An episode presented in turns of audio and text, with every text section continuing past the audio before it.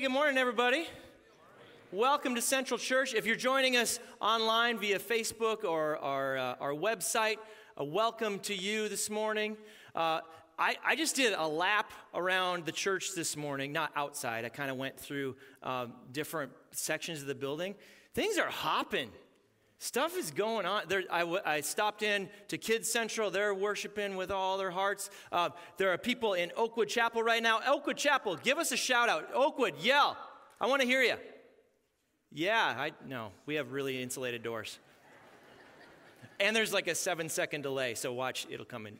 No, no, no. So wherever you are uh, joining us from this morning, we're just glad you're here uh, and praying that, that God will do. Um, something special, whatever He wants to do in your life this morning. So, if you've listened to uh, or watched any commercials from the last 18 or so months, uh, you will know this one fact. We are living in unprecedented times.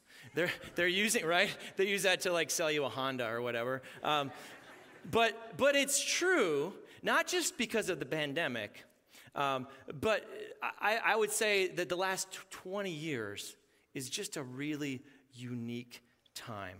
Uh, no society in the history of the planet has had more wealth, more technology, more opportunities, more choices than we have right now. Just go to the soup aisle of the supermarket. You will be overwhelmed with the number of choices. When I was young, it was like three kinds of soup.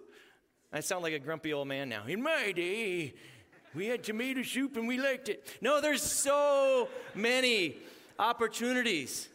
There's like 12 kinds of Oreos. We have crazy amounts of choices.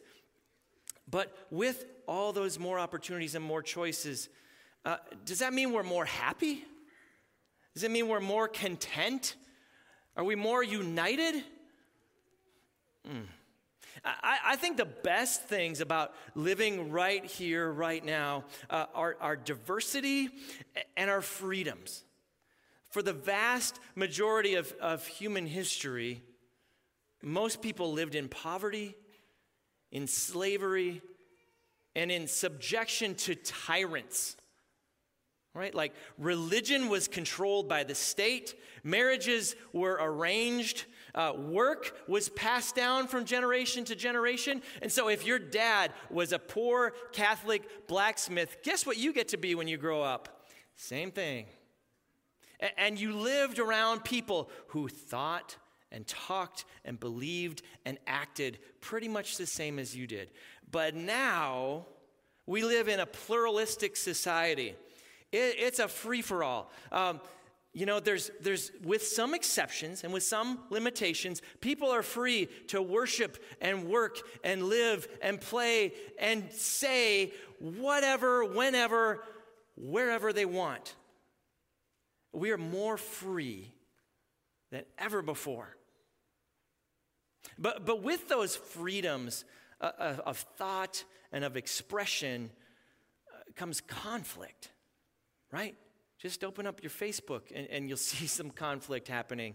Uh, and it, it, between friends and neighbors and, and coworkers and, and family, when it comes to conflicting beliefs and values, uh, sometimes it's hard to know what to let slide and, and what, what's worth fighting for. Right? It, it's hard to discern uh, when we can agree to disagree on an issue and, and when we need to take a stand. Now, 20 years ago, a seminary professor introduced me uh, to the concept of levels of belief. And it's showed here in this pyramid. Uh, you see, the levels are, are opinion, persuasion, and conviction. And basically, this is just a way of categorizing our beliefs into primary, secondary, and tertiary. Right? So, the pyramid's base, opinion, uh, that's just people's preferences right? So, for example, the best condiment on earth is Chick fil A sauce. Right? Okay? Wow. Didn't, I didn't think that'd be my first amen, but okay. Now, this opinion matters to me, but it shouldn't influence how I treat other people. right? I can, I can still go eat waffle fries and nuggets with someone who mistakenly claims that Polynesian sauce is better, right? It's okay. They're just, they're just misguided. Now, the second level of the pyramid represents persuasion level beliefs. Now, compared to opinion level, persuasion level are held more tightly. Um, eh, they influence a little bit more how we interact and work with other people. So, so these beliefs are, are really centered around more consequential topics. They, they matter a little bit more. Now, we, we believe that there's significant evidence for arriving at the conclusion that we do, but we can understand how another people would come to a different conclusion. So, so we continue to work and, and be friends with those people, but we often try to influence them Uh, to persuade them to believe the same as we do on, on those issues. So, an example of persuasion level belief would be like how to educate your kids, like public school, private school, homeschool, life on the streets, whatever it is, whatever education method you choose, that is a, a belief that you hold at persuasion level. Now, the top of the pyramid represents a person's convictions, those very few beliefs that a person holds strongly and is probably unwilling to compromise on. These are the hills that you'll die on. So, so if somebody says, death to America, or white people are superior to black people, guess what? They're not invited to my birthday party. We'll just put it that way. Now, when it comes to issues in the church, we need to make sure that, that we categorize our beliefs in, in the proper levels of the pyramid. So, like the color of the carpet here, uh, the types of songs that we sing, the translation of the Bible that we read from, the clothes that we wear, all these things are opinions. Uh, for example, I, I like to volunteer with middle schoolers on Wednesday nights. My wife would rather be stung by a thousand bees. That's okay. We still love each other persuasion level gets a little trickier. I, would consider issues like the age of the earth, uh, the role of women in ministry, uh, whether you're a, a, Calvinist or an Arminian. These are all topics that you can search the scriptures and, and arrive at a position, but you can see how other Jesus loving people can, can view it differently. Now, I, I'm not going to leave a church if the pastor believes in a premillennial, post tribulation rapture. If you don't know what that means, you're better off. now, when it comes to theology, uh, these are a few things that I should hold very dear right? Very, very few things that rise to the level of conviction. Foundational essentials of the gospel, meaning that if a person disagrees with me on these issues, we're going to have issues. So, for example, salvation is by grace alone, through faith alone, in Christ alone. I hold that at conviction level. Now, if you believe that you can somehow earn your salvation, or uh, that Jesus was just a good teacher, but he wasn't God incarnate, or you believe that the Bible is no more real or true than like Harry Potter, uh, that doesn't mean you're not welcome here at Central. It just means we're not going to let you preach uh, because you're probably not a Christian, at least not yet. Okay, so look at this pyramid again and notice the size of each level of the pyramid. Uh, we should have a lot of stuff at opinion level, okay? And then fewer things at persuasion level. And then just a very small number of beliefs at conviction level. Okay, the problem occurs when people move issues from opinion or persuasion level up to conviction level. The pyramid gets top heavy.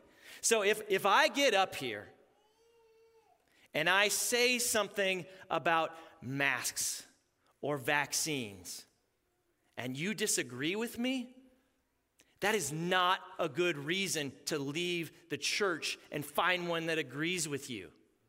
Okay? Because that's a persuasion level issue. You've done your research, you've arrived at your position. I've done my research, I've arrived at my position. Maybe some people in the room are still trying to figure things out. Great, that's okay, because it's not a primary, essential, gospel level issue. People who love the Lord, believe the Bible, and try to faithfully follow Jesus can disagree about a lot of peripheral level things. It's actually good for us. If we engage in civil discussion and we try to patiently understand where people are coming from, these conversations actually help us grow. What a concept. It's like working out. You only get bigger muscles if you make them face resistance. You have to lift some actual weight. Now, if you go to church every week and you agree with everything that's said by everyone every week, it's like lifting styrofoam dumbbells. You're not doing yourself any good. It won't help you get in spiritual shape, says the guy who hasn't been to the gym since February. That's where the analogy breaks down a little. I wish I was jacked. Wheeler would like be flexing right now. All right, so what is the point? For the next six weeks, we're going to be spending some time in a particular book of the Bible that centers around a disagreement about a conviction level issue. This issue was central to the gospel because it impacted the core principle of Christianity. How is a person made right with God? How are we justified? How are we saved? So, we're going to introduce uh, the theme of the book, and then we're going to dive into the first chapter together. Okay, you ready? You with me? Okay, let's do this. So, who likes getting letters in the mail? Like, like real letters from real people. I don't know how often that happens anymore. I get bills and the occasional birthday card from my mom, and then like college mail for my kids. That's it. Um, but back in the day, people used to write letters all the time. It was the primary means of communication. They would use it to, to uh, you know, extend an invitation or a critique or, or to provide a word of encouragement or warning or just an update about what was going on in their life. It was sometimes used uh, to let people know how you really felt about them, like this. Write a message and you two can take it to her. Wait a second. We're he-man woman haters. We can't deliver love notes. Love note? No, this is going to be a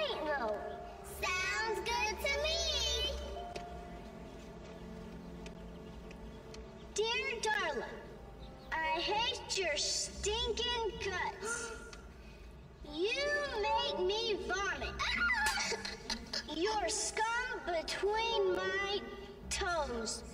Love alfalfa. Tay. Oh, Tay. I love the little rascals so much. So, did you know that the, the kid who played Buckwheat actually converted to Islam? He changed his name to Kareem of Wheat. I've been waiting six years to tell that joke. So worth it. Uh, so most, most of the New Testament is, is composed of letters, not anything like Alfalfa wrote, but, but letters written to individuals and to churches. And, and most of those letters, called epistles, were written by the Apostle Paul. So they're apostle epistles. You got it?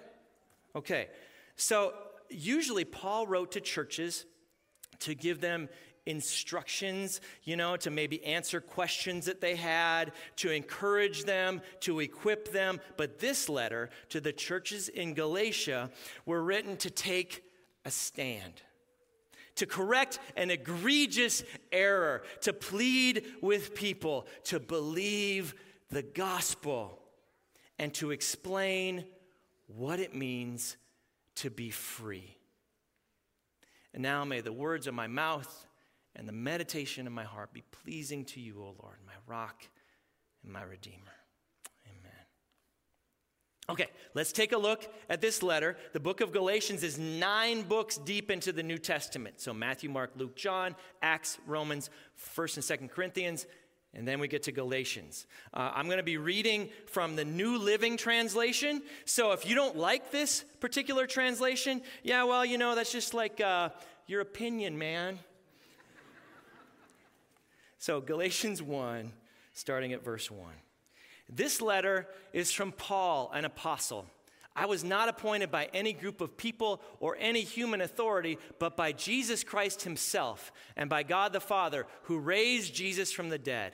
All the brothers and sisters here join me in sending this letter to the churches in Galatia. So now we know who wrote it and who he wrote it to. It's Paul to the Galatians. All right, now if you're familiar with the New Testament at all, you probably know a little bit about who Paul is. He originally was called Saul and he was, he was a zealous Pharisee, right? He was a Jewish leader who hated Christians. But the book of Acts describes how he encountered the risen Christ on the road to Damascus. He's blinded.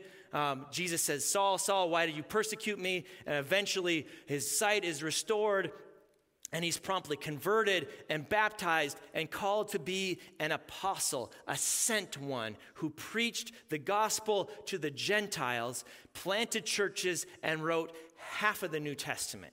That's Paul. Now, what about Galatia? Galatia was a Roman province. You'll see it up here on this map. Uh, it was in uh, what is now Turkey. Uh, Paul visited this region uh, during his first missionary journey, around 47 or 48 uh, was the year. It, he preached the gospel there the gospel that we're saved by grace through faith in Jesus. And people became followers of Christ, and Paul established churches, communities of these new believers. And then he went back to his home base in Antioch. Now, he had only been gone a hot minute when some other former Pharisees from Jerusalem swooped in to the region of Galatia and they started uh, talking smack about Paul. And they were like, hey, guys, like the stuff that Paul told you about Jesus, it's all great, but he only told you like half of the story. The other half is that you, you really need to become full members of God's people, Israel. And so, what we're going to need you to do is uh, you need to observe the Sabbath, you need to follow these dietary, uh, kosher laws, um, and uh, one minor detail you need to get circumcised. Oh, okay. Um, so, like most new converts, the Galatians were eager to do the right thing and to prove their faithfulness. And so, when these new teachers came in claiming the authority of the Jerusalem church, the new Christians were like, sure, sounds, sounds good, whatever you say. So, they, they added circumcision and the law, the system of Abraham and Moses, to faith in Christ. Now, before you get all judgy, thinking, what a bunch of dummies, consider this. Many of us have a strong tendency to do the same thing, to think this faith alone stuff is too good to be true. Because of our pride and our self righteousness, because we live in a meritocracy, a culture that tells us that, that we just have to work hard to earn whatever we get, we tend to add other requirements to the gospel. Maybe not circumcision, but, but when it comes to getting on God's good side, we think it requires Jesus plus something else. You know, Jesus plus good theology, Jesus plus faithful church attendance, Jesus plus tithing. Now, nothing is wrong with any of those things, they just can't save you. See, rules and laws and moral values, they're all good, but they're only wrong when they take the place of Jesus, when they become your means of righteousness. So, this principle is true not just for legalism, but for anything that supplants the sufficiency of Christ. And Paul knew this. He knew that this legalism that had taken over the churches in Galatia was dangerous. It was a distortion of the gospel. This wasn't freedom, it was bondage to self righteousness and pride. And so he writes this letter. And instead of telling the readers how thankful he is for them and, and, reminiscing about the time they spent together and saying, Oh, you guys are so great. I, I'm, I'm so glad that you're, that you're doing this. No, he cuts to the chase. Look at this, verse 6. I am shocked that you are turning away so soon from God who called you to himself through the loving mercy of Christ. You are following a different way that pretends to be the good news. Paul says, I'm astonished, I'm stunned, I'm dumbfounded. My gast is completely flabbered right now. But in no uncertain terms, he lays out what is happening. He, he's not saying, yeah, there's just this slight problem with your theology that you, it's not a big deal. You might want to look into to adjusting this belief, um, you know, and maybe change your mind about this someday. No. He is saying this is a conviction level primary issue. You have deserted Jesus and you're following a perversion of the gospel. Easy, Paul. Why all the fuss? Like these, these people are just trying to do the right thing. They're just trying to live a good life. But Paul says salvation is through faith in Christ alone, not by works. And that by caving into legalism, by making justification Jesus plus the law of Moses, the Galatians were declaring that Jesus' death on the cross was not enough. His gift of forgiveness was insufficient. Sorry, Jesus, what you did on the cross was great and all, but I got it from here. I can't accept grace. Now, last week, Dusty Hoffman said that his theology of grace eventually became his biography of grace. And the rest of this chapter in Galatians and the next, Paul shares his story, his biography of grace. He tells how Jesus turned his life upside down. See, Paul had been set free from his past. And so he simply told his story. Because the greatest argument for the truth of the gospel is a changed life. Paul's story is pretty unique. It's not everybody who goes from killing Christians to like planting churches, right? Uh, and he tells his story a little bit differently depending on who the audience is. Like here in this letter to the Galatians, he's emphasizing the importance of his calling and his message and his apostleship uh, because there was a lot at stake. He's basically saying, Look, those Judaizers that came up from Jerusalem are bad mouthing me and they're spreading a false gospel. Now, here is why the gospel that you heard from me in the first place is legit. Listen to my story about how the gospel changed my life.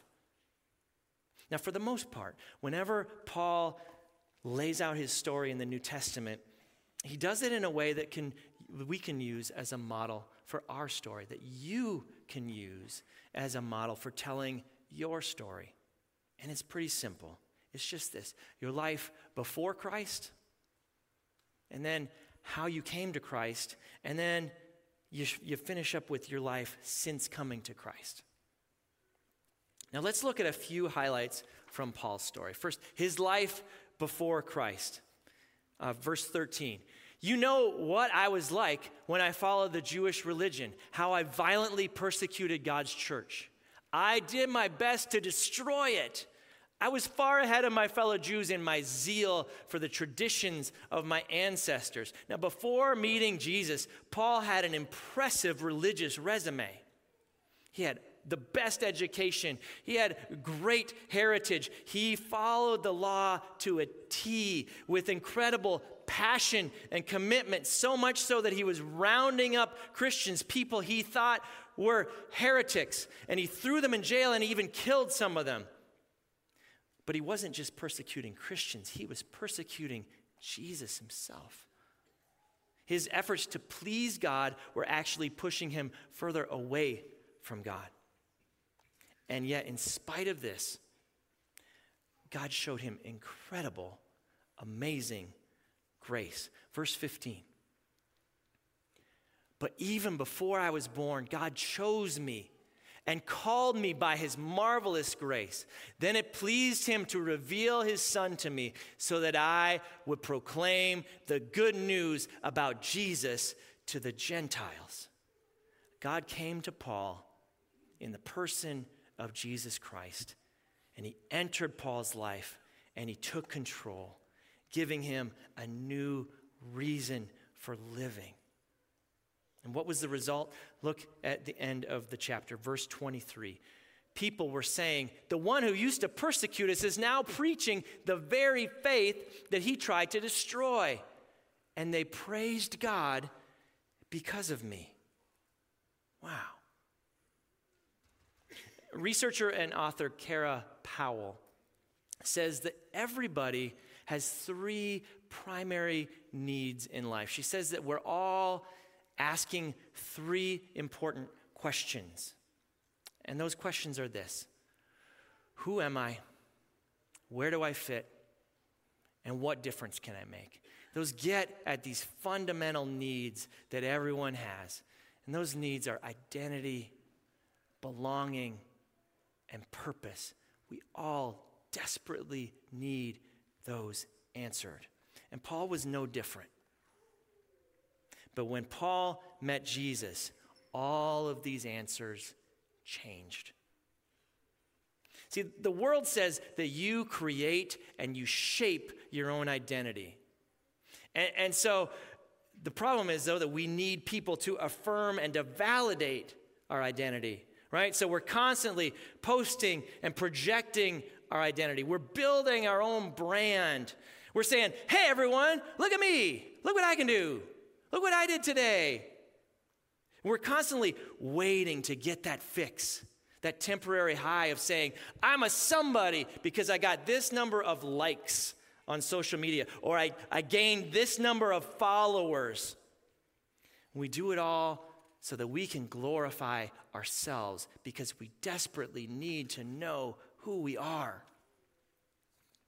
Now, we tend to find a sense of belonging based on some really silly things, really. Like it's the, the brands that we're loyal to, it, it's the teams that we cheer for.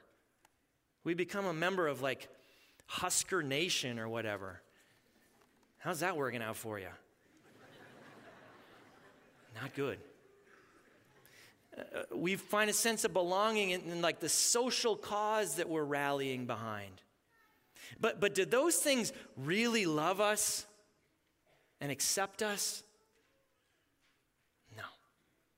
If we find a sense of belonging in the wrong places, we're always one mistake away from being canceled, from being rejected, from no longer belonging. Now, when it comes to purpose, we're told you can be anything and do anything you want. Just follow your heart, follow your dreams. And where does that leave us? Pursuing things that, as good as they seem, ultimately leave us empty because they can't give us a life of fulfillment and freedom.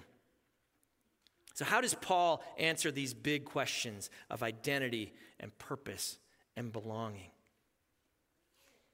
Well, who am I? Paul says, I am an apostle, a messenger sent by God to declare his goodness to people who don't know him. That's who I am. Where do I fit? Where do I belong?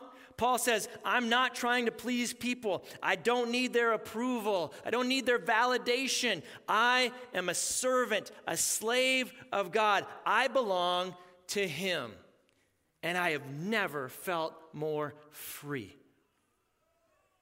And what difference can I make? Paul declares, My purpose is to proclaim the good news about Jesus to the Gentiles. People see this radical change in my life and they're glorifying God.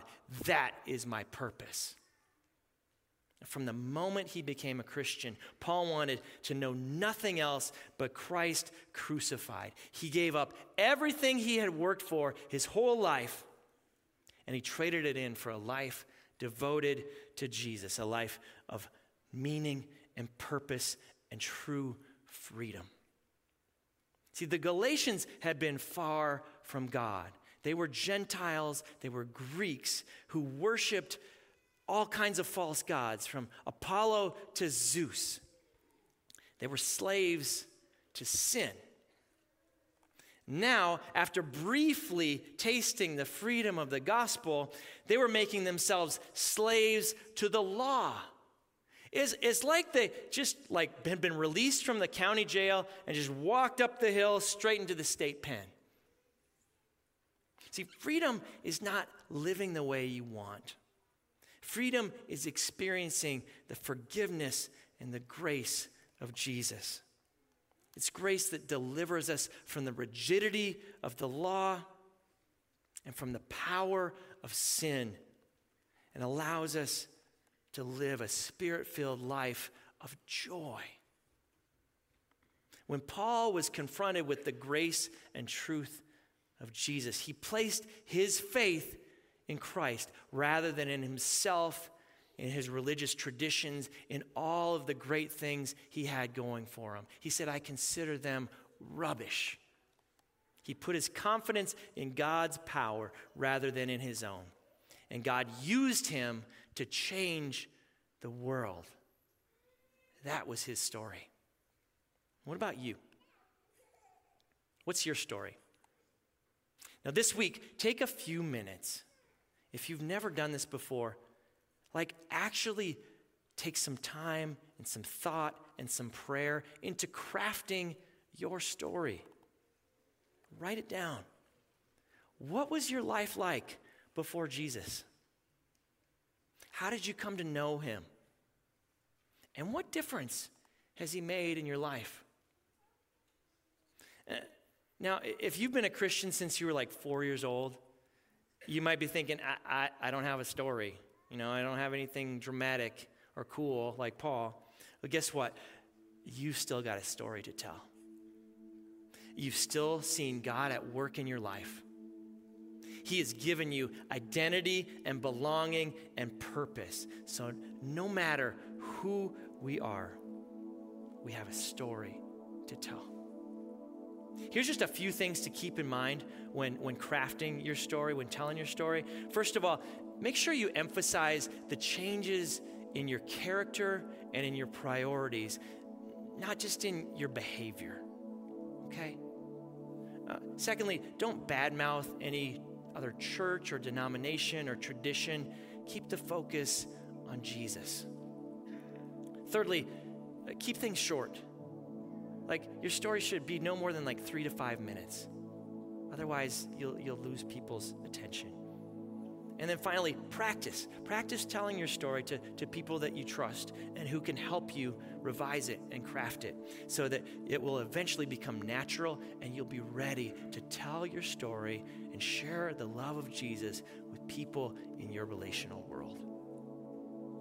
Now, maybe you're here today and you're a Christian, but you realize that you're, you're like the Galatians. You know, you've been, you've been relying on something other than Jesus to make your life work. Relying on your charisma or your connections, your reputation, your hard work, your financial status, or whatever. You came to Jesus by repentance and faith, but now you're living based on your own effort. You sing, I'm no longer in bondage, but you don't live like it. Maybe it's time to lay that down and to trust in Jesus alone. Maybe you're here today and you've never really been free at all. You're in bondage to addiction or guilt or shame or fear or self righteousness or, or resentment or whatever. If that's the case, maybe today is the first time that you experience real freedom through the grace and forgiveness of Jesus. And around here, we just say it's as simple as ABC. It's right up there on our wall. Just admit that you've sinned, that you need Jesus. Believe that Jesus is the only one who can give you that forgiveness, who can change your life, who can save you, can give you freedom. and then commit to follow Jesus the rest of your life. See, God made you, He loves you, and He wants you to be free, to be the person that you were created to be. Now, as we wrap up, there's just a few things that I want you to, to, to make note of. If maybe God's telling you something that He wants you to do as a result of being here today, eh, maybe you want to let us know what that is. Go ahead and mark that on your communication card. We'd love to have a conversation with you about that. Maybe you, you want to, to come and talk to somebody about what it means to follow Jesus, or you just need someone to pray with you. There'll be people down front here ready to pray with you in confidence, um, we would love to do that. Uh, thirdly, if you are not experiencing community and want to dig into God's Word with other people, now is a great time to join a life group. It's not too late. There's life groups still forming as we speak there's still room for you. So go ahead and scan that QR code or go out into Grand Central um, and learn how to sign up for a group. Make sure you grab a book on the way out too, because life groups are starting this week. We would love for you to experience community. It's a great time to see God change lives. Uh, lastly, uh, one of our legacy partners, uh, Lindsay Wagner from FCA is out in the concourse. Swing by and talk to her and just see what her ministry is all about uh, and maybe how you can be involved. Uh, Lindsay would really appreciate that. So, no matter where you're at today, Jesus calls you to live each day relying on His grace. He calls you to repent and believe the gospel. At its most basic level, the gospel is this Jesus Christ is Lord of all. Can you say that today? Because only then can you be truly